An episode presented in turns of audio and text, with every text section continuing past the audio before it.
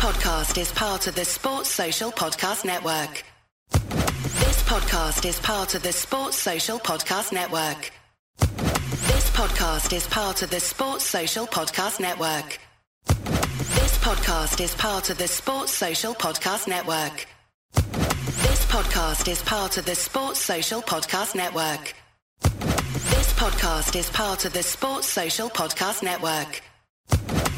Podcast is part of the Sports Social Podcast Network. This podcast is part of the Sports Social Podcast Network. We've all spent more time with family lately. It can feel like old times, but your mind is on the future too, and what you can do to shape it. At Sandy Spring Bank, we work with clients to help them grow and protect their money with wealth management, trust services, and insurance so they can enjoy today and ultimately pass along their wealth. We believe real banking is a conversation. Let's talk about your dreams. Visit sandyspringbank.com slash wealth. Wealth and insurance products are not FDIC insured, not guaranteed, and may lose value.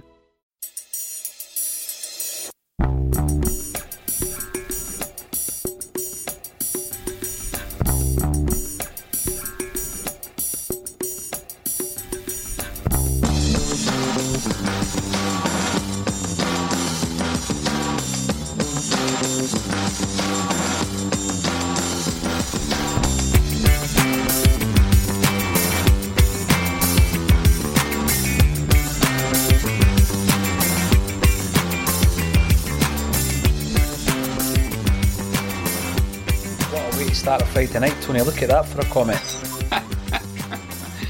What, whose hand does he want? That's or yours or mine or, or both? Michael, that, that is phenomenal.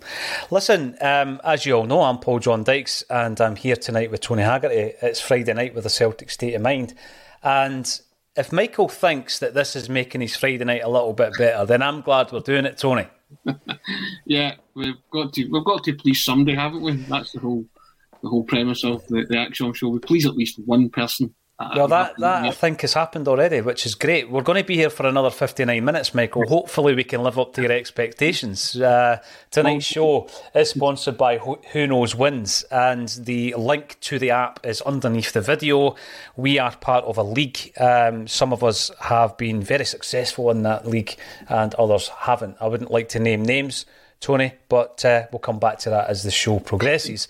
uh, Michael, thank you very much for getting involved, and everybody for getting involved. It's a Friday night where we can relax. It's uh, the beginning of the weekend. We're looking ahead to Dundee United on Monday night, of course, and everything else that's happened up to this point, because the big chat over the last week or so has been 50 games under Ange. We're well into the age of Ange. And uh, what I find interesting, Tony, is how people go back um, to the very the very beginning of Ange's reign, and rightly or wrongly, probably rightly, uh, everybody's words are scrutinised. And of course, Ange was uh, played back the Alan Brazil comments, and the other day someone was saying, "Yeah, but yous were all just as bad." I don't think we were. I don't think we were when Ange came in the door that we were as, as scathing as uh, Alan Brazil. I think we're as scared as Alan Brazil, but I, I've owned those comments and I've I've written a piece on the Celtic Way today, just in case anyone does bring those comments up as well.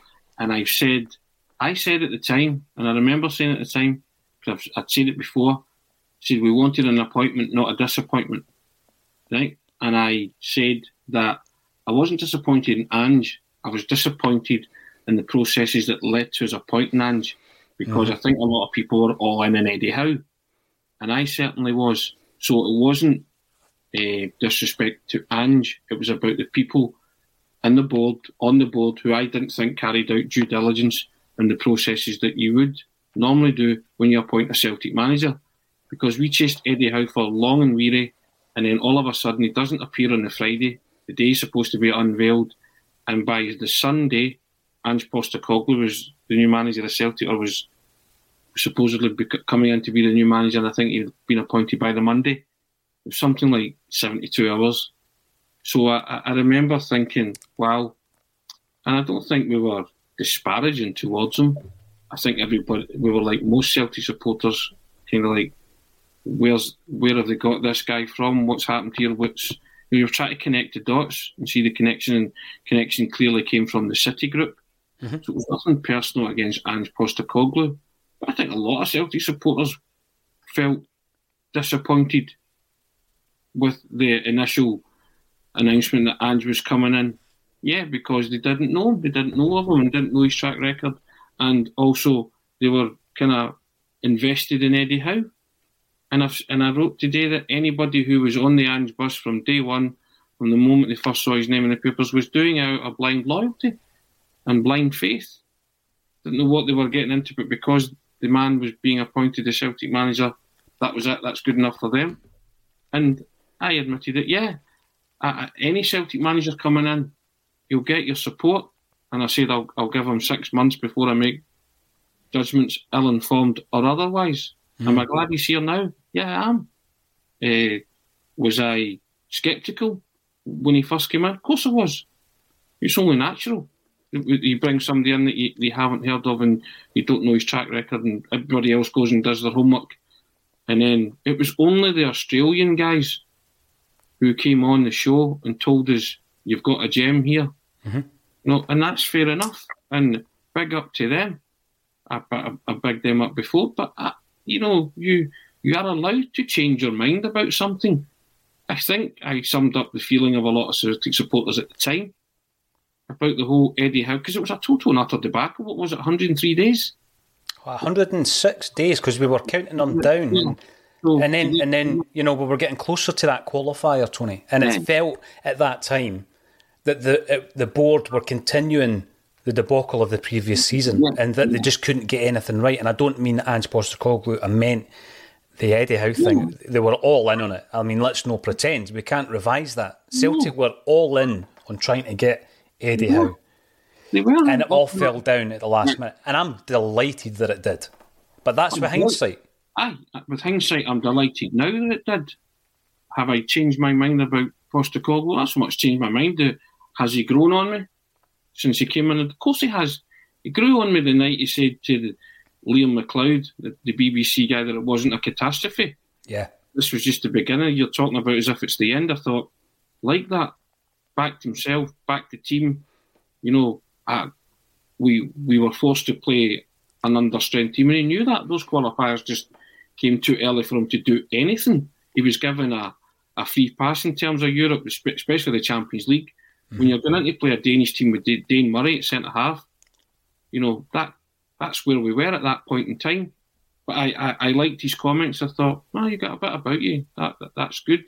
But the moment, and again, I wrote it today on the, the moment it cemented it for me was Aberdeen away. Yeah.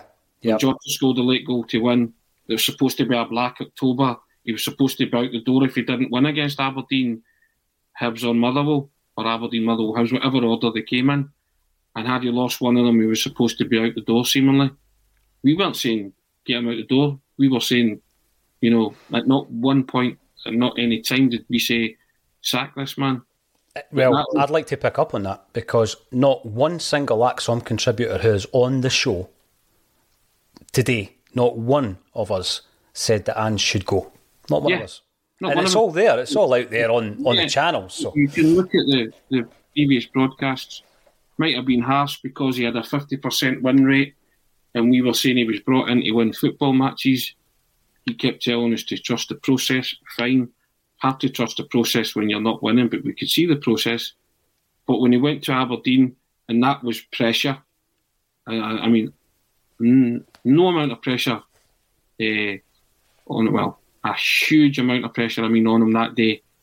And he passed that test, and then he also it kind of cemented his relationship with the fans as well because there was the celebrations after it, the chest bumps and all that, and the fist, absolutely, fist bumps, you know. And I and I thought, you know what, that was that was a, a huge game in the context of your own development as a manager at Celtic, and he passed it brilliantly and kind of showed that day that yeah, he was there for the he was there for the long haul and that he was trying to build something and he was road mapping it and telling us what he was up to, and I liked that about him, you know. So uh, I my initial scepticism became favourable towards him, and, and now I'm delighted that he's here.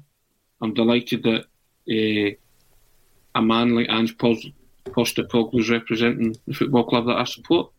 Yeah. I think he speaks well, he handles the media well, he, and he's and I think he's good at his job. I think um, his first win as a Celtic manager came in Europe against uh, Jablonec, if I've got that yeah. pronunciation correct or not, where we were wearing the uh, the third kit, the nice natty white, green, and pink number. And I'll, I'll look back on that game. I think it was that game where there's a substitution and Edouard and Kyogo uh, exchange a handshake, obviously, as one's leaving the park and one's entering the field. And it was almost that moment, Tony, that um, it was the passing of the guards almost, you know, because Edouard was from a, a different era at, by that stage. He's, yeah, yeah. you know, his head was was out the door, as uh, J.P. Mason used to say, and his feet should follow. Um, it was almost like a hangover from the previous season because we had guys that were part of that who weren't going to be part of the Ange revolution. And Edouard was one of them, and Ryan Christie was another. Christie scored in that game. And sometimes when you look back at that period of absolute transition, and I, and I maintain that I think Christie would have flourished under Ange Postecoglou. Yeah. Um, unfortunately, he was to leave. But in that particular game, Nir Bitton scores a, an own goal to give uh, the score a wee bit more of a respectable look. It's 4 2 at that stage. Uh, that was after him being sent off in Ange's first competitive game. And I think that just that as an example, Nir Bitton could have pretty easily been written off. I think a lot of Celtic fans might have written him off at that stage as well, Tony. But you know, he's persevered with Nir Bitton. And he's got a player who I don't think's a first pick every week, absolutely nowhere near first pick every week, Tony. I think he's going to appear between now and end of the season fairly regularly, though. You can rely on him. Well, do you know what? I think that's kind of a, a microcosm of a manager at work. The manager has come in and looked at every player at his disposal. He's brought in players who, and he told you why he's brought in players because he, he he pictures them in his team. You know, but he's had a look at every player and he's not wrote anybody off. Tom Rogic was supposed to be out the door last summer as well. Mm-hmm. Getting him, got a fine tune out of Tom Rogic, getting a, a brilliant tune out of, of Nir Bitton because he clearly has man management skills and he can clearly get a message across to players to keep it, you know, to tell them to do things for him. And it's clearly simple because they're all obeying his instructions and, and they can they can do it. It took a while for them possibly to get used to the inverted fullbacks and the, the high press and the high tempo football. When it's worked, it's been a joy to watch.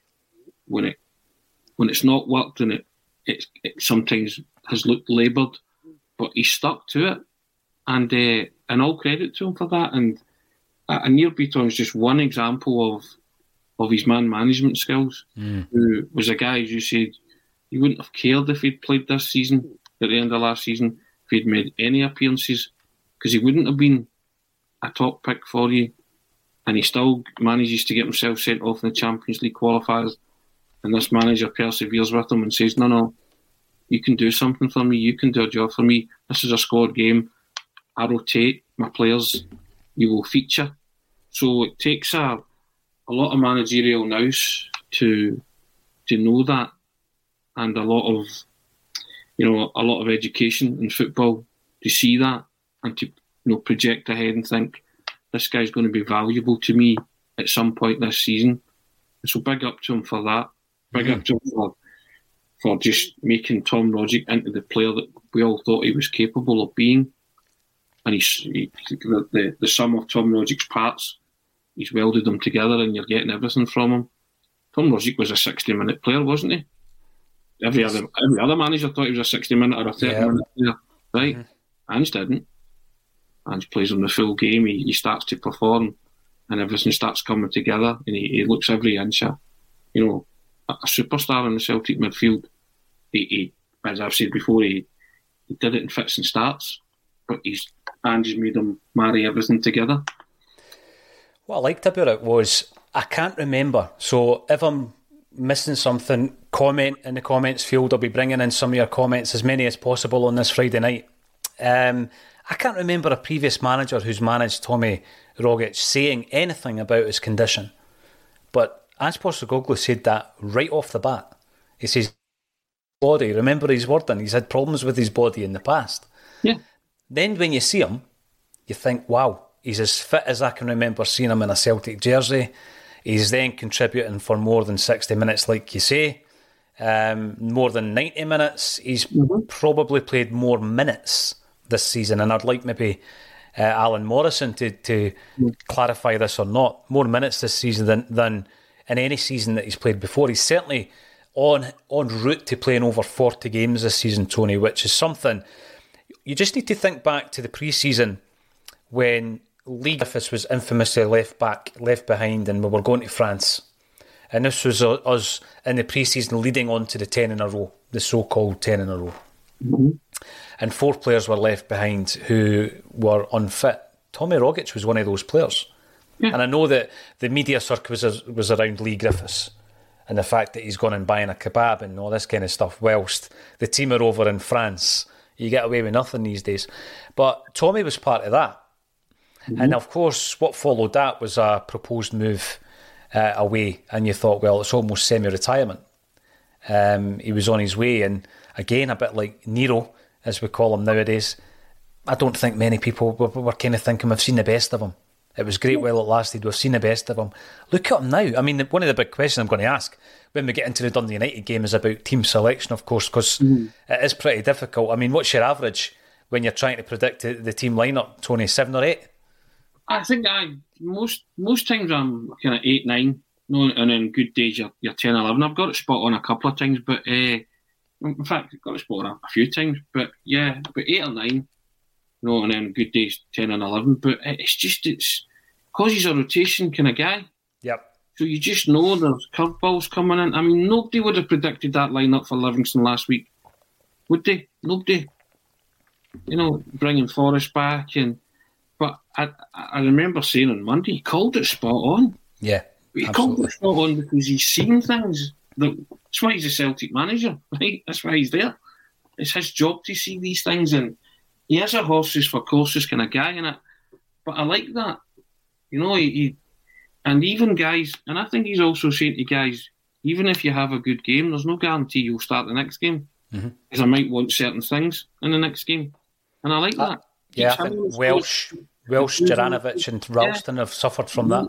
Yeah, Rogic, O'Riley, mm-hmm. Tati rotating, Giakoumakis, Maeda, you know that kind of thing. So he and he's not scared to make those calls, which is great.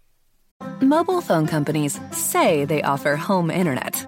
But if their internet comes from a cell phone network, you should know. It's just phone internet, not home internet. Keep your home up to speed with Cox. Cox Internet is faster and has more reliable download speeds than 5G home internet. Cox is the real home internet you're looking for. Based on Cox analysis of Ookla speed test intelligence data Q3 2022 and Cox serviceable areas, visit cox.com/internet for details. This week on the Marketers Report, Patrizio Spagnoletto, Global Chief Marketing Officer, Direct to Consumer for Warner Brothers Discovery, weighs in on building trust trust is a really hard thing to build and a really easy thing to destroy. And we have to be very respectful about that. Our partnership with iHeart has really helped us build that trust and that relationship with the on air talent. As the number one audio company, iHeartMedia gives you access to all. Every audience, live conversations, trusted influencers, and the data you need to grow. Go to iHeartResults.com for more.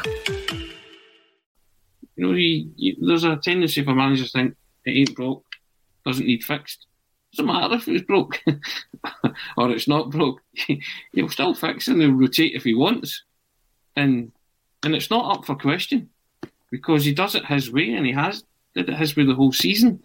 And if you've questioned, you know, people have questioned the, the plan B thing where you change your tactics and all that. And you know, as, as he said to me that day, he tapped to Mike, you know, is this working? You know, just don't don't ask him that. Don't bother him with that because he's told you.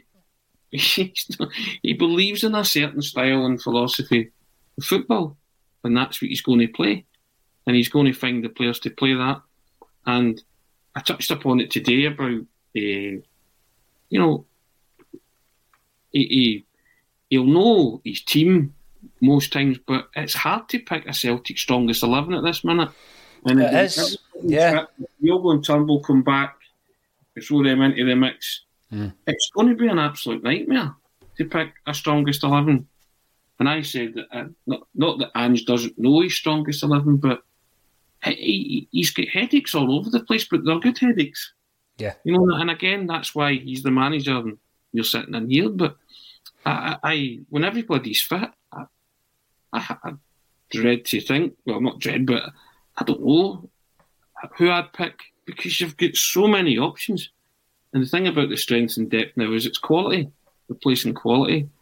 You know, we myself and Laura listed the substitutes on Sunday there, and the players that came on to replace them, and you were just replacing like for like. In some instances, there was an argument for you were replacing it with better quality. Mm-hmm. So if that, but Ange, I think, as much as he's a, it's the next game. I'm thinking about. You already have things like Rangers in April in his mind and team selection for that, because that's his, his his mind is completely focused on the job and football and his team, and he will be thinking, right, okay, I'll play him against Dundee United, see how he copes. Pressure situation. If he copes that well, he, he might play himself into contention for Ibrox. That's the way he works. Clearly, the way he works. Paddy Lavery, welcome to the show, sir. You're watching on YouTube. Beer in the fridge, firelit. TFI Friday, everyone, from a very wet Belfast. Where are you watching A Celtic State of Mind this Friday night? And we have Terence Casey, Evening All Axon from Limerick Island. Love the podcast. We love doing it, Tony. That's a big thing, you know. Yeah. Five years ago, started doing a Celtic State of Mind round the kitchen table.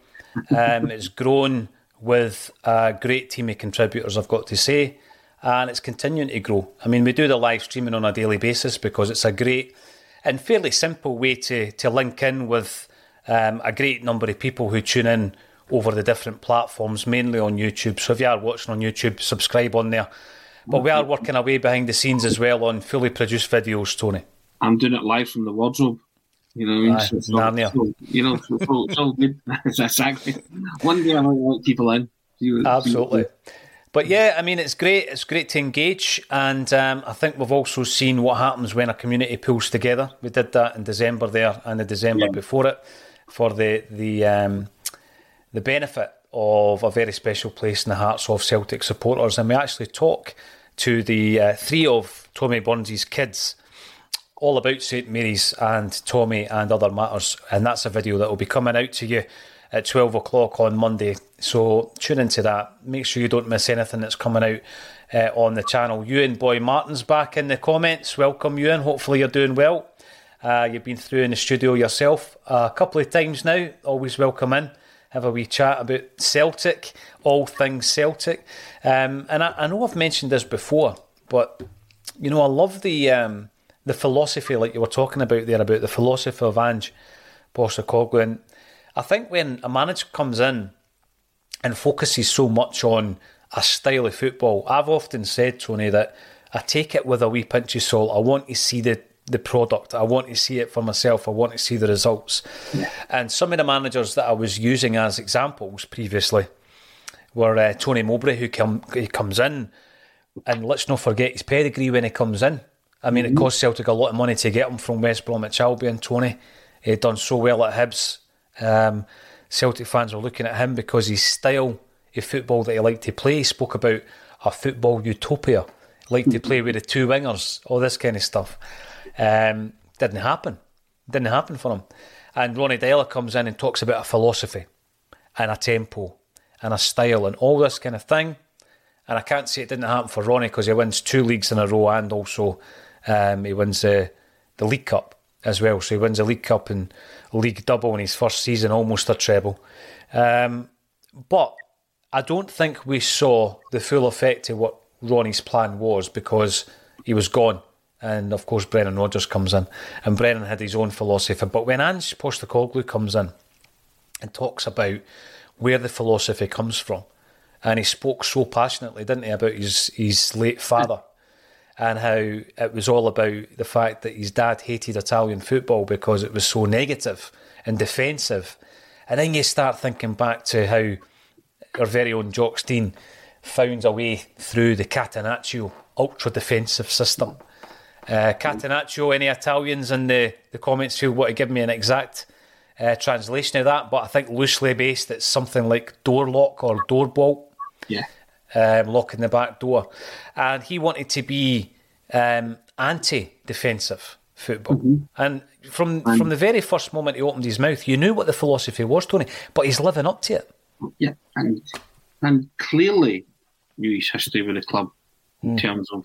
I mean, if he'd have walked in and said, "I want to recreate the days of Jock Stein by playing pure, inventive, beautiful football," would you have batted an eyelid?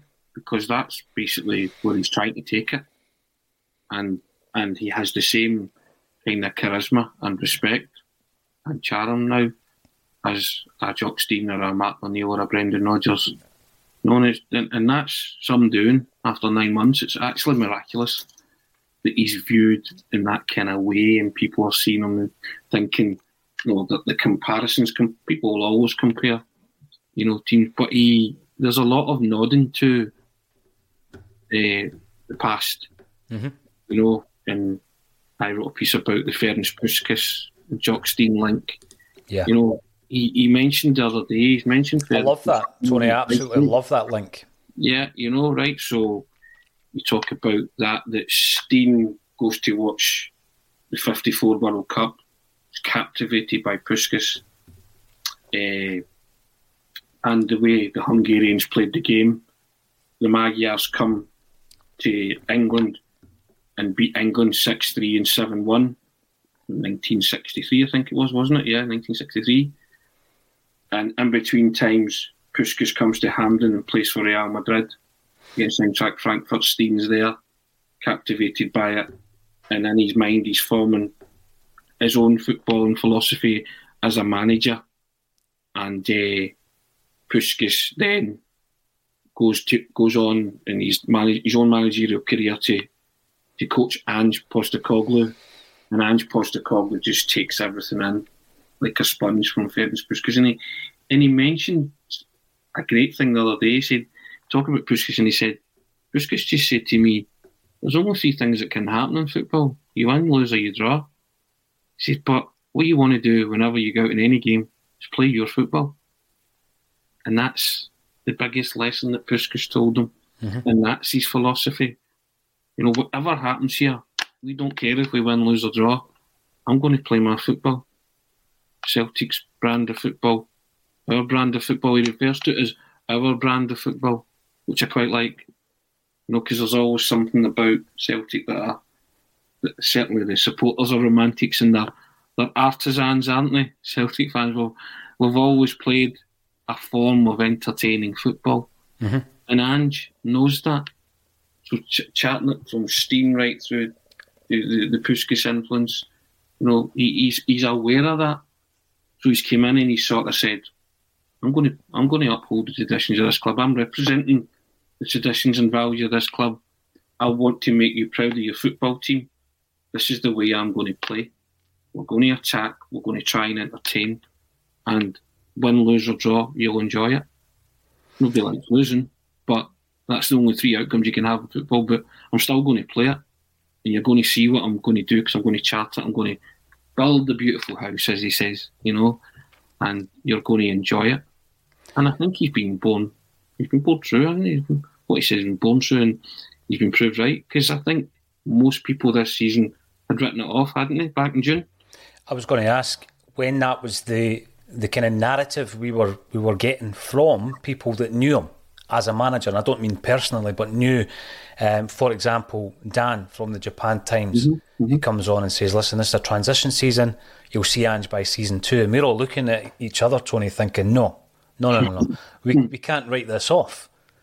I called it a sixty million pound gamble this season. Yeah. We could not write off sixty million because you've got the Champions League um, qualifiers to get through. You've got the league to win, and then you've got forty million pound as a bounty, thirty-five to forty at the end of it. At least a sixty million, and the swing as well, because we all know how damaging it will be for Rangers if Celtic win the league financially. It will be massive. It will be huge. We're not going to get into that, but I spoke about that as a as a sixty million pound gamble, and I'm getting told by people who knew the way that Ange plays, oh, you know, write this season off, season 2 mm-hmm. and at no point was I accepting of that. Because I just thought we had to get right back in the saddle this season.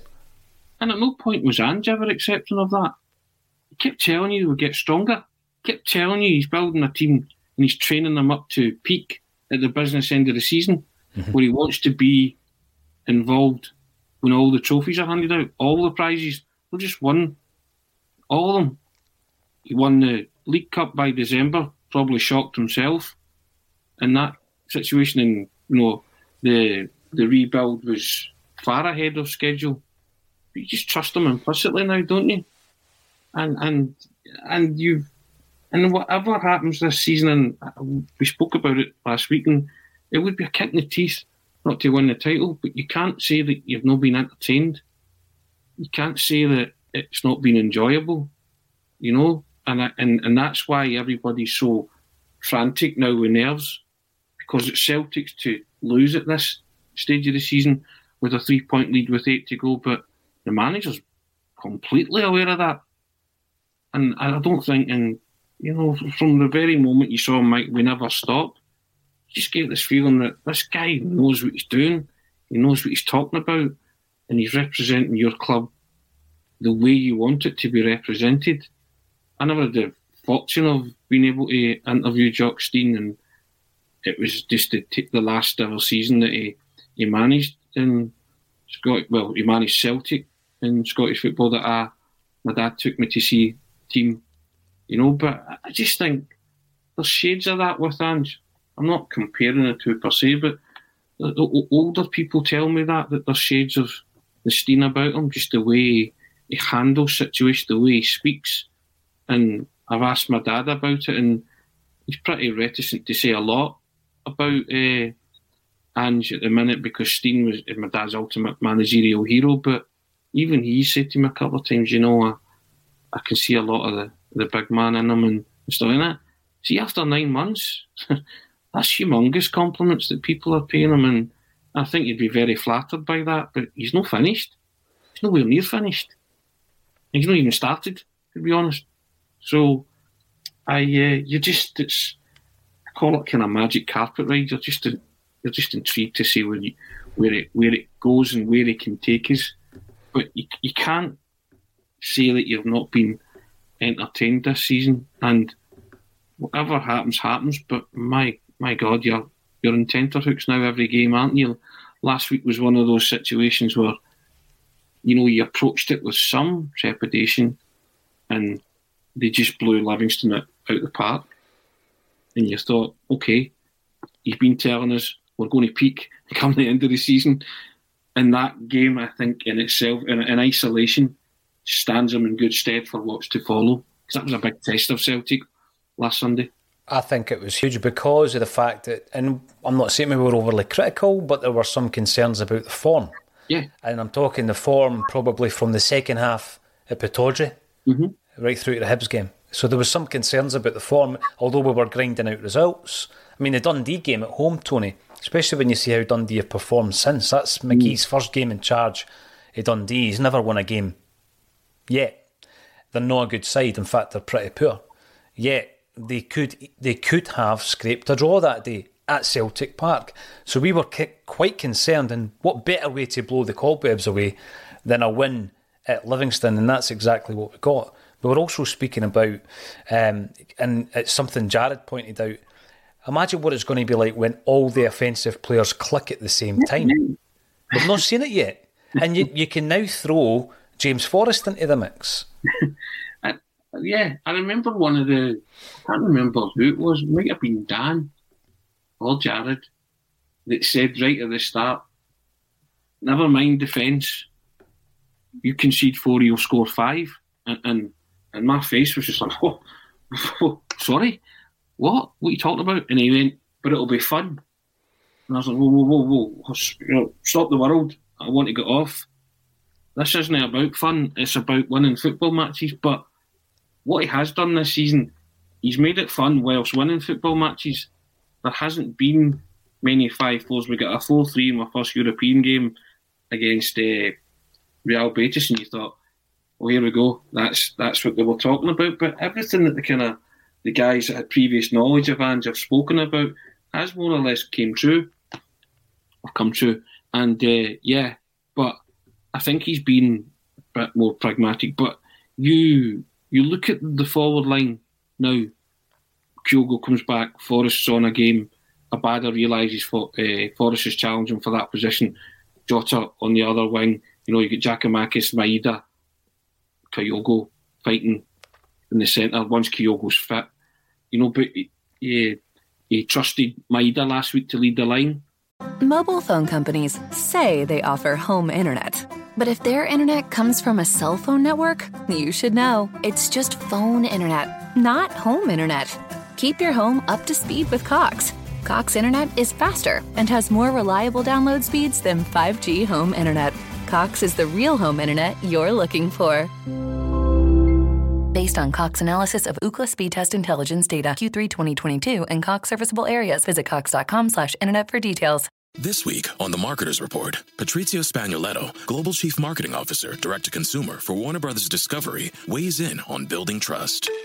Trust is a really hard thing to build and a really easy thing to destroy. And we have to be very respectful about that. Our partnership with iHeart has really helped us build that trust and that relationship with the on air talent. As the number one audio company, iHeartMedia gives you access to all. Every audience, live conversations, trusted influencers, and the data you need to grow. Go to iHeartResults.com for more. Maeda scores the opening goal. Mm-hmm. You know, you're, you're shouting at him after five minutes when Jota put the one across, and, and your first thought was Kyogo would have been there to put that in. So your initial thoughts to criticise, he put in a power of work, scores the opening goal, and gives you that kind of cushion that you need to breathe in a football match, and you blow them away. So, no, I, I look at it and I think to myself, again, manager called it spot on, knows what he's doing, knows why he brings players to the club, knows what functioning role they're going to perform. And time and time again this season has went, that's why I did that. That's why I do it. You know, and you just sit back and you think, yep, called it right, called it spot on. And uh, yeah, and and Ange we trust and all that, that kind of became an early moniker. But you do trust him. Uh, you do trust him. And, and see if he does lose the title this season, does it make him a bad manager? No. It won't. Would you trust him to go? You go again the following season. It's just the fact that from somehow coming ten thousand miles or, or, many thousand miles, don't know how many it is, uh, across on his own, he's hauled this club off the canvas. Mm-hmm. Hauled the club, the players, the team, the supporters.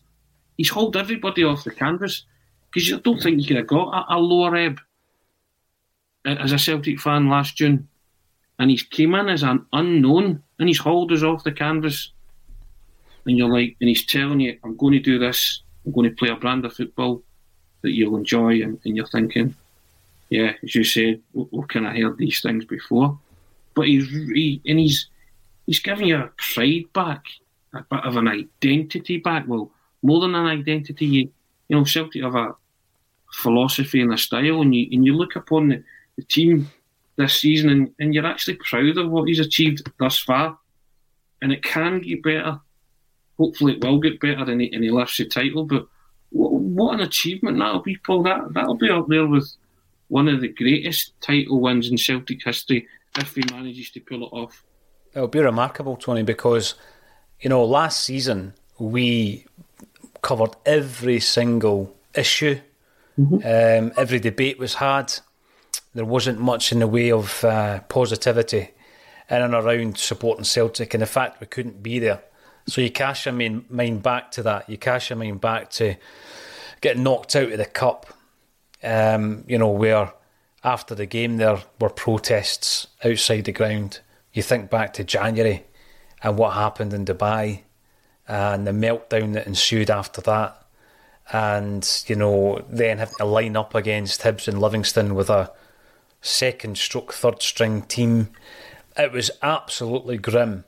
And all the while, this uh, mythical 10 in a row continually just got further and further and further away from reality to the point where, um, as I say, there was a knock on effect into this season because the one person that Celtic appeared to be putting all their eggs in the one basket with, you know, that all fell down at the last hurdle. And then you compare it to where we are now And you you have continually said to me, it may not happen, but I'm even allowing my mind to think that it won't happen. And that's not me being arrogant. I'm just thinking, well, where we are right now, I didn't see it, Tony. I did not see Celtic being in oh. this position come March. And we're going to be talking about a, a fixture on Monday night, which is part, whisper it, of a potential treble. Now, I'm not getting ahead of myself, but it's the Scottish Cup game we're talking about. We're still in the Scottish Cup.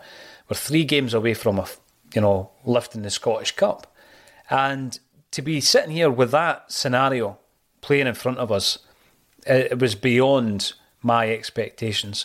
And there's a, a, good few points coming through, and I'm going to bring one of them up from Brown Warrior in a second. But before I do so, Urban Culture, and we can pronounce your name now thanks to Kevin Graham. Beginning of a working weekend for me. Thank God I've got this to blank it out. Well, this is the thing. On a Friday night, we are going to be here every Friday at six o'clock.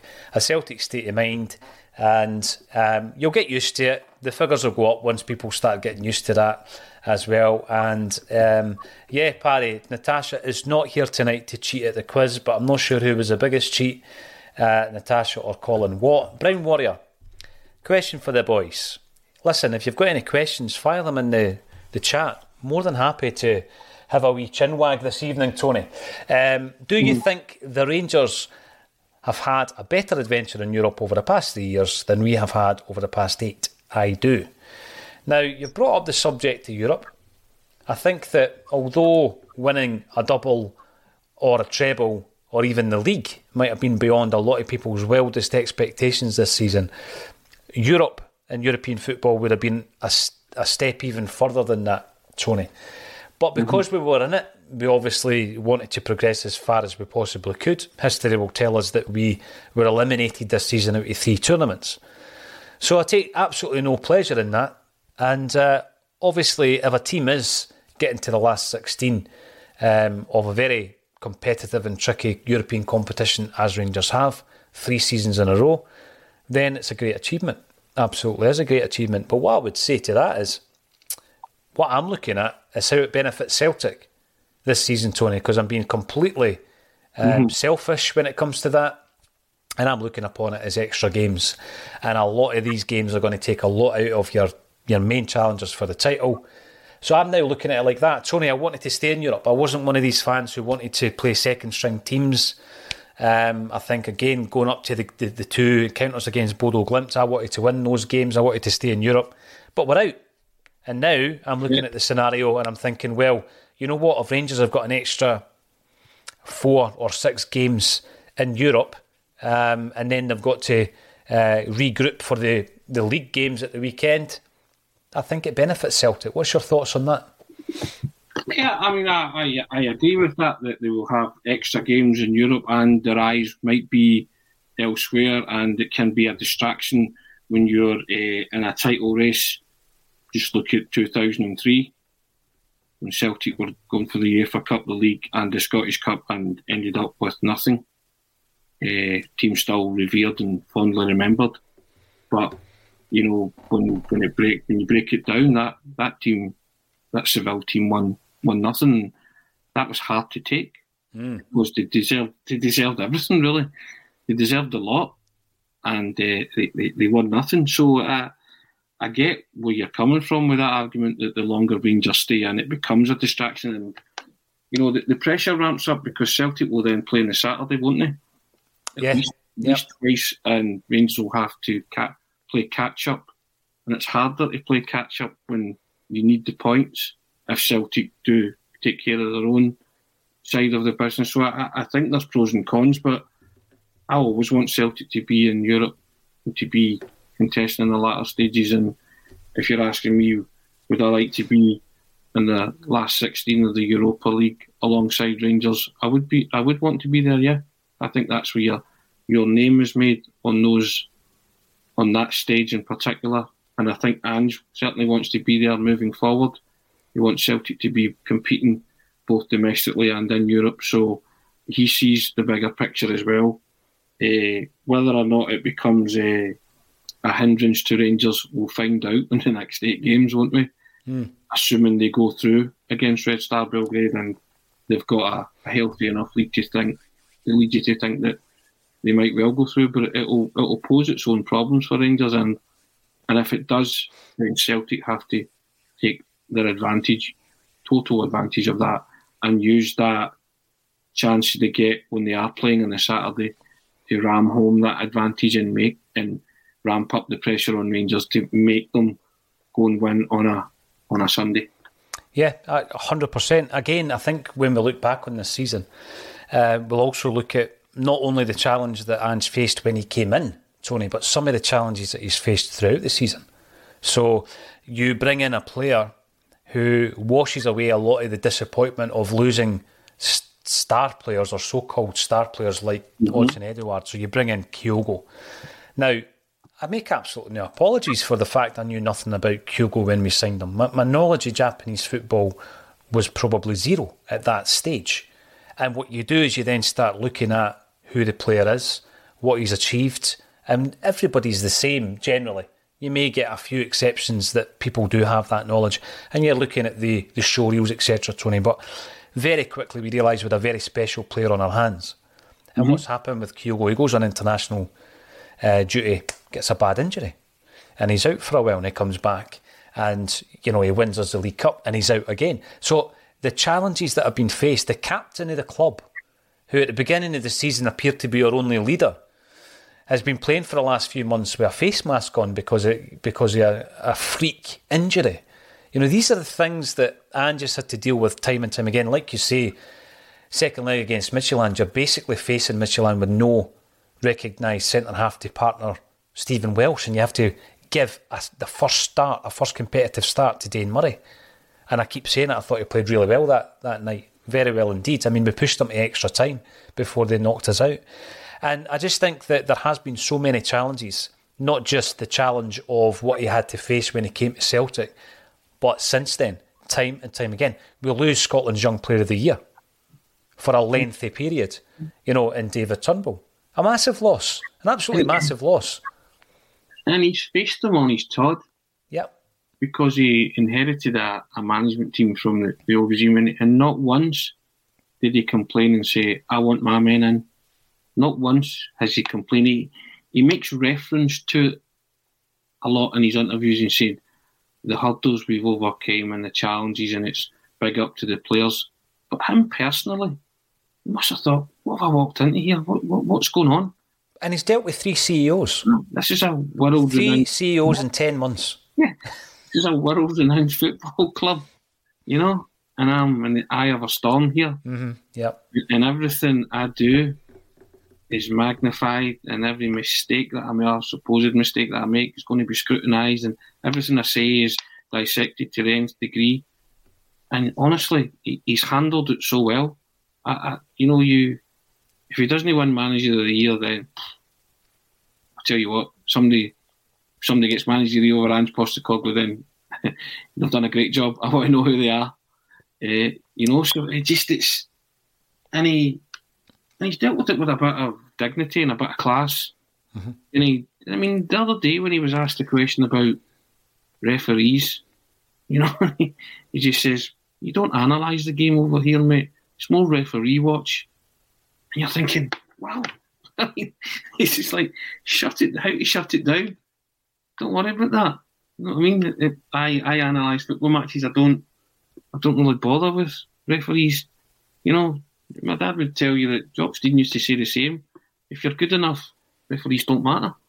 Officials don't matter because you're too busy playing your brand of football and winning football matches. It would have been better if he said you are the ref. Option D. the football Elliot. You know, but I think that that's what he's thinking all the time. Yep. Just win football match, just be better, and, and, and those guys won't matter. And that's that's what he's building. That kind of philosophy, that that culture, and and I, I, again, he, he, kind of makes veiled reference to it, doesn't he? You know, the challenges we've faced this season. Well, as you say, that, that injury list or catalogue of injuries was horrendous. And they were key, vital players.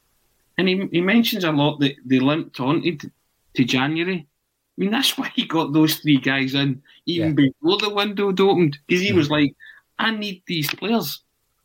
And we, this club needs these players if we're to move, take a forward step at all. Yeah, Tony, you, you look at some of the later games of last last year, the tail end of last year. We go to St Mirren Park. Owen Moffat's playing right wing. Mikey Johnson's mm-hmm. playing left wing. Yeah. We go to McDiarmid Park. Joey Dawson has to come on and play, I think, about an hour of the game, 65 minutes of the game, centre forward. These are the, the situations. Listen, let's not forget Tony Ralston. He was the only right back at the club. That's why he was playing. Yeah. Mm-hmm. You know, so, and by the way, we all know what's happened with Tony. But these are the scenarios that Ange was faced with, and he's managed somehow to come through them. You look at Carter Vickers. I'm delighted Carter Vickers is at the club. Would he have been at the club if Jullien was out for a year? No, he wouldn't have. We, there's no way we'd have brought him in if Jullien was fit. But you touched upon it there. You should probably have ended that sentence at Andy's managed. Mm-hmm. It's what he does. You know, and he, and he doesn't want a medal for it. He's like, this is what I do. These challenges, these obstacles, hurdles, that's what Flicky's switch. You know, and he, and he, and he tell, he's told you that himself. Those are the things that he relishes. He, he finds all that fascinating about football management. You know, not not so much the, the good times because everybody loves the good times, but it's the, the times of adversity when you challenge yourself and he thinks to himself, "What can I do to overcome this?" Those are the kind of things he, he, he looks upon more. You know, and he, he tells that story about when he took the medal to his dad They'd won the, the championship game in Australia.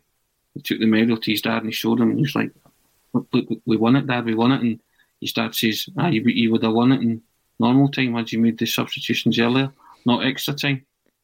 he's, he's like, ah, okay, right. Cheers, cheers mate. Uh, cheers, you know, so I, I, don't know that. That's kind of burned within him, isn't it? That That's ingrained in him that, you know what, the good times are are great, but you become a football manager in the times of adversity. That's when you test yourself. That's when you know you've got got what it takes. And I think mobile phone companies say they offer home internet. But if their internet comes from a cell phone network, you should know. It's just phone internet, not home internet. Keep your home up to speed with Cox. Cox internet is faster and has more reliable download speeds than 5G home internet. Cox is the real home internet you're looking for. Based on Cox analysis of Ookla Speedtest Intelligence data Q3 2022 and Cox serviceable areas, visit cox.com/internet for details. There are many instances this season when you look back at Celtic managers and think he's got what it takes and then some. He's got it in abundance. Yeah, absolutely. Now, Adam Apple Welcome to the show you're watching on YouTube. Anyone else watching on the YouTube channel, get yourself subscribing. Loads of content being produced as we speak. We had a look at the uh, fully produced list earlier and it is absolutely booming. So there's lots to look forward to. And Adam says players will be chapping at the bit come Monday. I think we'll hammer them. Um, well, I hope we do. Uh, we'll have a look at what you think the lineup will be and we'll run through that team as well as I was saying at the very beginning of the show, there's a, a link underneath the video. And if you click on that link, you will be entered into uh, ACSOM's group within Who Knows Wins. You can then get involved uh, playing against the likes of Tony and I uh, in relation to predictions. And there's a special Celtic um, there's a Celtic group of bets that you can get involved in, which you'll see up on your screen. Uh, looking at the full time result, Celtic scoring over 2.5 goals, etc. So that is a special that's been devised for Celtic supporters. So get involved there. Last goal scorer, etc. Celtic to have over 1.5 cards. Yeah, I'm pretty sure that will happen. Um, so get involved. Click on the link. Uh, a couple of weeks ago, Tony and I were part of the Pick 10, which is another uh, prize pot, which is now at 10 grand. So you can get involved in that for £5. That's your entry fee. And uh, that's something that we'll be focusing on again next week, the Pick 10, uh, once Natasha and Colin are back, and we will be asking them for their predictions. But it's a Celtic group this week. Let's have a look at the team. Um, that you think we sh- we will line up against Dundee United on Monday, Tony, and I will do the same. Um, like you were saying there, there was a good four changes to the, the side that faced Livingston, and mm-hmm. it worked. It worked in our favour. You know, the experience came in, um, as well as, as Tony Ralston, who's got a wee bit of experience now under his belt as well. Um, do you think that uh, Bitton, Rogic, or James Forrest will retain their place in the team? Do you think they're still going to start on Monday? I think two of them will, and I think it's Bitton and Forrest. I think he might rotate Rogic with O'Reilly. Right. Were you hearing about O'Reilly's musical taste during the week? No, no. Did you see that? Enlighten me. Right. He's, so he's asked a question, one of these Q and A's. Um, oh yeah, yeah. Ask Matt hashtag, and uh, somebody asked him about his musical taste, and he says that uh, in the car on the way to training, he'll be listening to ACDC or Aerosmith. Surprised at that? Yeah, takes all sorts. yeah, ACDC, as long as it's Hell's Bells, um, I'll give you a pass on that one, Matt. Aerosmith, not having it. Sorry, I'm not. I'm not having Aerosmith. ACDC, um, I can get down with that. Yeah. Mm-hmm. Yeah, yeah. yeah. But no, I think he might. It's funny how you can go off a player. Eh? I think O'Reilly will come in for Rogic on Saturday. Uh, sorry, Saturday, Monday and I think the rest will stay as is because that worked. Mm-hmm. And I think uh, and they they played very very well, and I just think he, might be intrigued to see how they cope with another Stern test, bearing in mind the trebles at stake. So I don't think he'll rotate too much. You know, I think uh, three or four changes for the Livingston game gave it a freshness, didn't it, that had been missing up until that point. So uh, I've got a feeling that uh, and that's just my own. I, I, could be totally wrong, but I just think you might uh, rotate Rogic with O'Reilly and, and keep the, the, other ten. You know, because we've got big, big games coming up. But this is this is the biggest game because it's, it's the next one, and obviously there's a potential treble. So you don't want to be mucking about too much with it, the team, because you want to go there and get a result. Niall the Punk, ACDC, as long as it is Bon Scott era. He was from Kirriemuir, wasn't he? Bon Scott. I think he was, yeah. Yeah. Let us know, Niall the Punk. You'll know better than us. It's not a, a band that I'm a massive fan of. I've got to I've got to be completely honest. um, so keep us keep us up to date. But I do know that obviously Hell's Bells was used at um, the Millerntor at St Pauli. Don't know if it still is actually. I'd need to check that. Um, yeah, how do you think Celtic will line up? Tony reckons it will be Hart, Ralston, Taylor, Cameron Carter Vickers, um, Starfelt, Bitton, McGregor, Jota, Forrest, O'Reilly, and Maeda. Would that be right, Tony? Yeah. I think the only there might be a bit of tinkering. There might be uh, coming back, got a nice wee rest, hasn't he, um, well, since his layoff? I just think that you know a lot of people have been questioning Maeda, but Maeda's you know his confidence levels will be up after last week because he played very well and he got the, the vital breakthrough goal. So and everybody wanted Giakoumakis to start after the Dundee game and he got ill. So you're thinking, well, had you not got ill, you would have been playing. And I think Ange might think, well, Maeda didn't do much wrong last week, so I'll maybe stick with the, the same forward line that started that that game, you know, and, and, and got themselves into a kind of unassailable Jim or 3 0 position so you actually feel a wee bit comfortable for a spell until yeah. uh, until you know, about a minute later when Livy scored a goal and you're back on tenterhooks. Um, I love that about Jim. I mean, how many games or how many minutes in games throughout his life has he actually enjoyed if you need to be 3 nothing up, Tony. You know, not a great deal. Mm, not many, I would have thought. Eh? Come on, Jim. Mm. Uh, if you're winning 1 nothing, enjoy it. Uh, you and boys, I said earlier on, ask us any question. Ask us anything. Fire it in. Paul yeah. and Tony, do you think playing Juranovic and Ralston both together on the right side could work? I think we might have spoken about this before. I like the fact that um, Ralston has that ability to overlap. And I, and I think it works really well with Abada. I don't know if Abada is, is keen to hit that byline and get the ball over. I, am not sure if he is, Tony. Uh, but Tony Ralston is. He's quite happy to do that. And, you know, he's he's chipped in with quite a few assists this season as well. And I think he could probably do that. He could probably combine with O'Reilly, who likes to go over to the right hand side a fair bit. I think he could combine with Juranovic. Um, uh, but to be honest with you, I think the other option that may or may not be used between now and the end of the season would be um, with Ralston at right back and Juranovic at left back. I think that, and this is a big debate, could well be the strongest um, lineup at, at, the back. However, it's not a, a dig against um, Taylor, I just don't think Ralston's done anything to get dropped. But mm. Juranovic has got the quality, Tony. Juranovic really does have that quality that he needs yeah. to start. And that, that's the dilemma facing the manager again, isn't it? Going back to picking a, a strongest 11. Every time Ralston features in that team, he makes it impossible for you to drop him, doesn't he?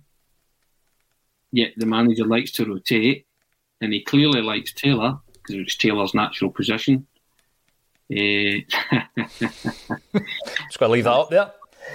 Yeah. Well, let the crowd decide, Tony. I imagine putting you on the spot like that, Laura. I know that you and Tony were on a twelve thirty show today, and he's coming in for uh, part two this evening. Ask us anything. You say, okay, Tony, who is a better chat, me or PJD? Right. We'll let the uh, the commenters decide on that one. I think. Because I'm pleading the fifth on that. couldn't, couldn't possibly decide. Would we take Doig from Hibs?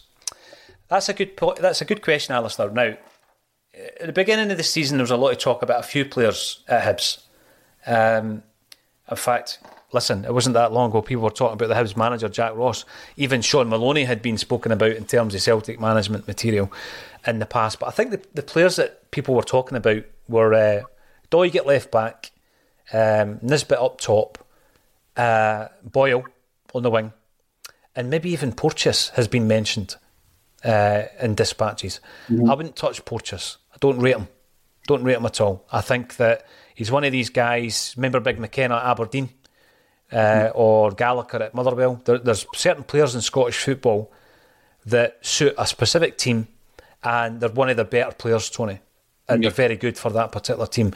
But I don't think that McKenna could have, could have made the step up to Celtic. I don't think Gallagher could have made the step back to Celtic, and I don't think Porteous could do the same. I think Doyle's got a lot of ability, uh, a lot of potential. I don't think he's had the best season. And I know that Hibs have obviously been a bit topsy turvy, changing management, etc. But out of all the players, and I did like uh, Nisbet, seen a bit of Nisbet when he was at Dunfermline as well. Um, I don't think that he's a, a, player that I would take at Celtic either. But Doig, potentially, yeah, I potentially well, would still take Doig. Well, do you know what I would say about Ange has what has clearly been watching Hibs because he referenced Hibs yesterday when he was talking about cup games. He was talking about teams coming out and playing, and it's not the the, the restrictions are lifted because it's a it's a one off game, and you're not there's no desperation for three points, and you play a certain way to try and gain. He said that, you know he, he expects a, a tough game, but a kind of possibly open game because Dundee United might come out to play. But he referenced Hibs by saying, I look at the way Hibs approached the semi final against Rangers. Mm-hmm. And they came out and blitzed them, and, and, I, and I found that interesting because I thought, okay, who's he been watching at Hibs? And I, I just kind of so on the back of that question, was that also three 0 at half time? Was it three one at half time? Three one at half time, I think it was three one. Mm-hmm. And I just found it interesting that he would mention Tuesday, mention that game in particular. So going back to that question, maybe Ange is. I mean, he's, he's scouting everywhere. He he's got an extensive football knowledge, but you know the way he thinks about players. He thinks about them playing in his team and playing in a certain system. So it was just quite, it was just a kind of it was a throwaway kind of comment that or uh, the Hibs game, you know, but it stuck with me, kind of thinking she been watching Hibs or somebody at Hibs that he thinks could maybe fill a job or fill a role, fulfill a role in his team? Because mm-hmm. that's the way he goes about his business. It's not just about if it's a good player or not. It's about a player actually, he, he envisages them in his team yeah. playing in that specific position. So I just wondered, it was just curiosity. So when that question came in, it, it sprung to my mind that maybe Doig is one of those players that he's think possibly thinking about. I don't know. I, I can't second guess him, but out of the players that Celtic have been linked with, I would say that Doig is probably top of that list. Mm-hmm. I don't yeah. think they would want Boyle now or want to bring him back from uh, he's wherever he is abroad. I can't remember where he is again. Uh, and Nisbet, hot and cold. For me, it's not an improvement on what we have. No. Uh, he was maybe last June but anybody coming in would have improved that team. So, but uh, I think we're, we're a wee bit better than. Uh, I think Ange's aiming higher than than this, but yeah, that's. I, I, I would no, I, I, I, don't think that's disrespectful. I, I, actually do think that if you're bringing a player in now, Tony, you're looking to improve what we've got. You're looking to improve what you've got, and I don't yeah. think uh, I don't think Nisbet would improve what we've got and would struggle to get a game in this side. Porteous, just he's too much of a loose cannon for me, and a, a liability, and cannot be trusted in big games. I know maybe some people say, oh, but you need a, a strong character and, and, a manager like Ange to put their arm around him, but I just it doesn't strike me as an Ange player. I don't see where Porteous would fit into an Ange team, I've got to be honest. And again, I'm looking at would Porteous improve your team? I don't think he would. No. Not not on the centre backs that you've got at this minute. So yeah, but Doig is uh, Doig is the one that I think he might if I'm a, a betting man, which I am, and who knows wins knows that. But uh, I yeah, I've lost with them the past few weeks, but we'll, we'll say no more about that. But I think if I I was a betting man, I would say maybe Doig is the one he might be looking at. But it was just, it was just, I was just curious because he referenced that Hibs game out, out, out of nowhere. So mm, interesting. It just maybe is. that what maybe he's looking at what's under his nose mm. to see if they could fulfil a role within his team. You know, I, I mean, I, you know, you know, every manager does that. They look at who they're playing against and their opponents, but he strikes. He, he said before he's pretty methodical about his recruitment of players, and he has a he has a an idea. He used that great analogy. When my wife goes to the shop, she knows exactly what to get. I'm like that with buying footballers. I know exactly what I'm looking for. Brilliant. So uh, I think that's I think that's the way he goes about his business. Yeah, because remember he was speaking. I think it was to yourself directly, Tony, talking about when he when he was, um, you know, he was getting his badges and he's in France and yeah, Clairefontaine. Yeah, and he's talking to the some of the mentors out there at that time, just saying you just know. And I think yeah. he's maybe at that stage where he just knows he just when knows. a player will fit his system. Yeah, um, and he knows he'll be a perfect fit for Celtic. Yeah, yeah, absolutely. And I and I and I think that's and again I get back to it that you you trust him and you trust his judgment implicitly now. You do, yeah. Rab McEwen, we missed the trick not getting Hickey. Yeah, I think Hickey's done remarkably well. I think that um, you know himself and Henderson have opened up a, a window of opportunity for young Scottish footballers in Italy uh, because of their success as well. Um, maybe it was a market that they weren't considering until fairly recently. Um, maybe you know when you look at the, the success of Liam Henderson, a player that I I was a fan of as well under Neil Lennon, certainly as well. Um, and yeah, a lot of players, a lot of people coming in and talking about Nisbet. I think that you know the the view on him has changed probably over the last year or so. But Hibs have gone through a fairly topsy turvy season, so you know he might come good next year. And if he does all the best, I know he's not had his troubles to seek either. Um, you were talking about betting. Well, we are part of a league. Get involved. Download the app. Who knows wins? There is a Celtic special on this weekend, leading up to the Dundee United game, as well as pick 10 with a 10 grand prize pot. Tony, that would be nice. That would make up for mm. a couple of weeks of uh, losing a fiver here and there. um, so here we go. Uh, thank you very much, everybody, for getting involved. This will be a regular occurrence, 6 o'clock um, Friday night with a Celtic state of mind. Tony Haggerty um, has appeared this evening and hopefully will appear in the future as well, as will many of the other ACSOM contributors. It's a great side that we've got. And we do appreciate everybody tuning in. So thank you, everybody, for getting involved in the chat tonight. It's been great. As and I meant what I said, just ask us anything you want. No many questions came in then, Tony, so that's fine. We'll keep it till next time. Um, if you're watching on YouTube, make sure that you subscribe, hit the notifications bell, loads of content coming your way, and it's all free of charge. All that's left for me to say tonight is enjoy your weekend, and thank you to Tony Haggerty for joining me on a Celtic State of Mind.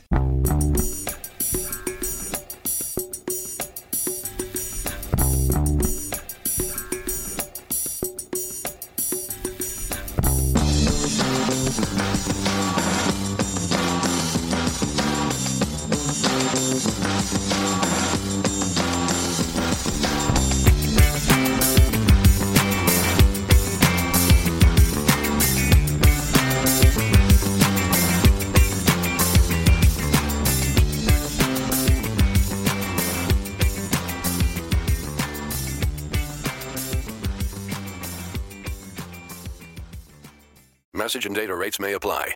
Guys, got hair loss? I know what you're thinking. Should I shave my head, comb it over, wear a hat? Just stop. This isn't 1970. Keep your hair and your confidence because Bosley, America's number one hair restoration experts, can give you your real hair back permanently. Check them out today because they're giving away an absolutely free information kit and a free gift card to anyone that texts EASY to 203203. Dude, you don't have to look like your dad because this isn't your dad's hair loss treatment. People all over the country trust Bosley because they're ahead of the curve. They use the latest technology to give you your real hair back. And the best part? Bosley's permanent solution is protected by the Bosley Guarantee. Let Bosley show you for free how awesome your hair could look with an absolutely free information kit and a gift card for $250 off. Text EASY to 203203. That's B A S Y to 203203.